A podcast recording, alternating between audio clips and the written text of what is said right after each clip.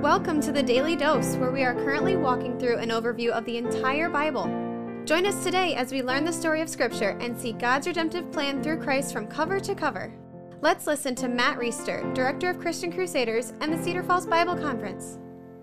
Today we're going to be in Matthew chapter 5, verses 1 through 12. This is the beginning of what is called the Sermon on the Mount, and it starts out with what it's called Beatitudes. These are the blessed statements. Blessed are those, blessed are those, etc., etc. I have in the past not had clear understanding on exactly what Jesus is saying here. In fact, in some cases, I haven't really wanted to be what I thought Jesus was talking about in these Beatitudes. But if we dig into them a little bit more deeply, and we only have time to scratch the surface here, but just kind of get a little bit below the surface, we're going to see that this all makes great sense in light of what we understand about who we are, who God is, what the gospel says. So let's dig right in. Seeing the crowds, he went up on the mountain, and when he sat down, his disciples came to him. And he opened his mouth and taught them, saying, Blessed are the poor in spirit, for theirs is the kingdom of God. So what does this mean, the poor in spirit? I think the poor in spirit are those who acknowledge that they are spiritually bankrupt. The Bible teaches that there is no one righteous, not even one. We're all born into sin. We're born as enemies of God, in opposition to him, under his wrath. These are all concepts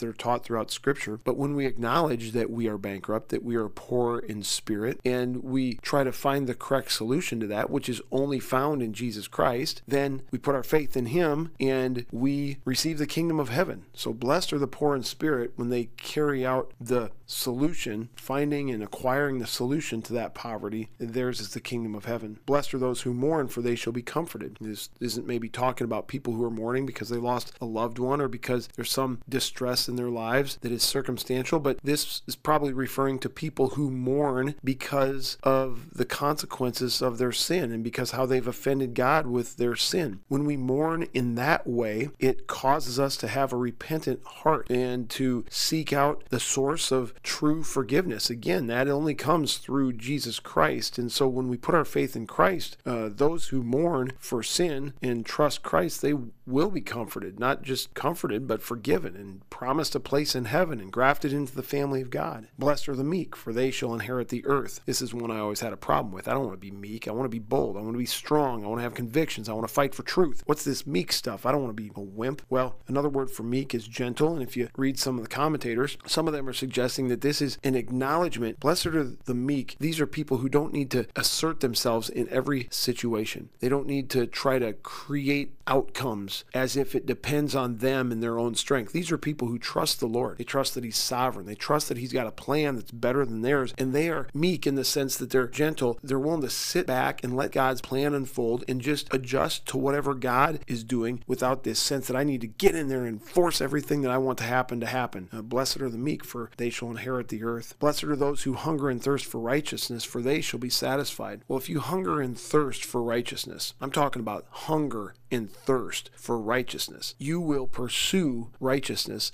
until you find it. And the place that you're going to find it is the only place it exists, and that is in the person of Jesus Christ. He's the only one who is perfect. He was the only one who is righteous. And when you find that source of righteousness, you're going to put your faith and trust in Christ. And when you do that, you're going to be satisfied. You're going to receive his righteousness. Your thirst will be satisfied. Your hunger will be satisfied. And a million other things are going to happen in addition to just being satisfied in your thirst and hunger for righteousness when you put your faith in Christ. Blessed are the merciful, for they shall receive mercy. This is a biblical concept. It's talked about elsewhere. We are in desperate need of God's mercy because we need to not receive from Him what we deserve, namely eternal death and punishment for our sin. And so, if we need mercy from God, we ought to be quick to extend mercy to others who need mercy from us. Makes a lot of sense. Blessed are the pure in heart, for they shall see God. Who are the pure in heart? There are no pure in heart in a human sense. Every heart is stained with sin. There is no one righteous, not one. There's no purity to be found at all except in the person of Jesus Christ. So if you are pure in heart, that's only possible through faith in Christ. And if you have faith in Christ, you're going to see God. You're going to spend eternity with God, in fact. Blessed are the peacemakers, for they shall be called sons of God. What kind of peacemaker are we talking about here? Somebody who's uh, protesting war, somebody who's fighting against bullying in school.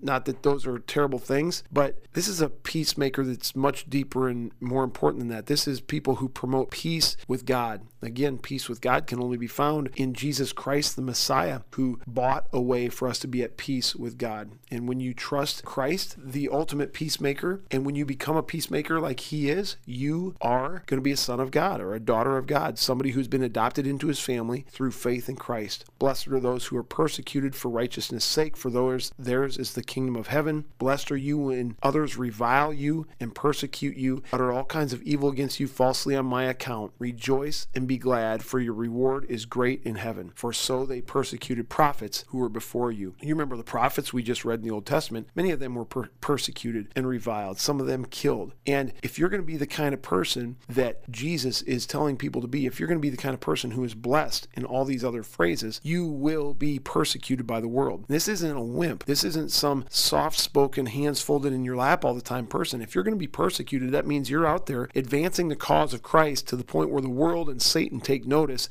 and start to throw persecution in your lap. And when that happens, Jesus says, Blessed are you, because that's what they did to the prophets before you, and that's what they did to Christ himself. So there's maybe a different twist or a different look at the Beatitudes. I hope you're encouraged, and I hope that by God's Spirit alive in those of us who trust Christ, we can be more and more like these standards that Jesus lays forward. Have a good day. The Daily Dose is a podcast of Christian Crusaders radio and internet ministry. Please subscribe to this podcast, leave a five star rating, and prayerfully consider financially supporting our ministry at ChristianCrusaders.org, where you can also find our weekly 30 minute radio broadcast, which airs on stations around the world, and where you can listen to our Conversations podcast featuring inspiring interviews with interesting Christians. We also want to highlight two ministry partners.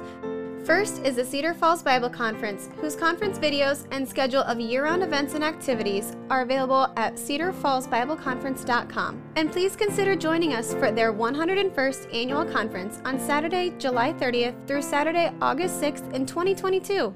Second, if you or someone you know could benefit from an anonymous online Christian mentor, please visit issuesiface.com, which is provided by Power to Change Digital Strategies, our other ministry partner.